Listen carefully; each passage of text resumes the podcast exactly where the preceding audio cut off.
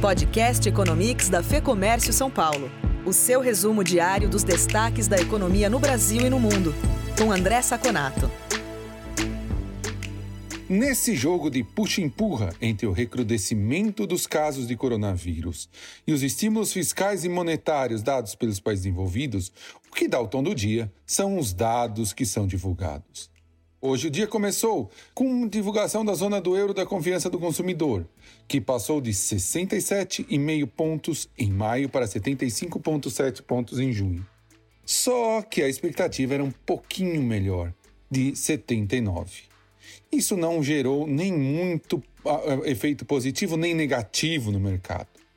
A Ásia, então, fechou pela manhã geralmente com bolsas negativas, refletindo o que aconteceu em Nova York na sexta e o recrudescimento do coronavírus.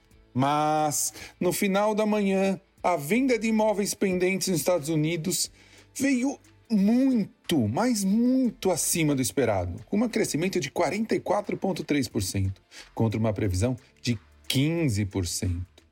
Além disso, no mercado internacional, o Fed deu ainda mais uma aquecidinha no mercado, falando que vai ampliar um programa de empréstimos para novas emissões de dívidas corporativas. Ou seja, ele disse às empresas: pode emitir dívidas que eu compro. Aí não teve pessimismo que segurasse.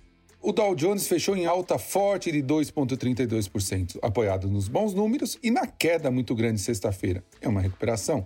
E o Nasdaq subiu 1,2%.